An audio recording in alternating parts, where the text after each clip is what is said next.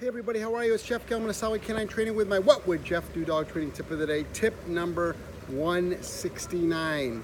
Listen, whenever we're training a new behavior with a dog, we're always setting the dog up for success. You'll hear that a lot. Always set the dog up for success so you can reward it. I agree 100%. But if you really want to proof that dog, if you really want to make sure that you push that dog to its limits, you actually have to set that dog up for failure. Because the world happens, life happens, environmentals happen out there.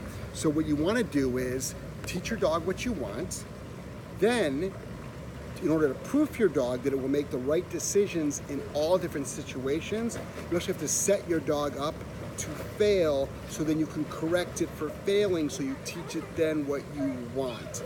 That way it learns how to do what you want and what it's supposed to do in low environmental situations, high environmental situations, heavy distractions. It's very, very important. So many people, they only want their dogs to succeed, just like everything in life.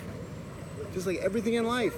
No, make it really difficult for your dog once they understand the behavior.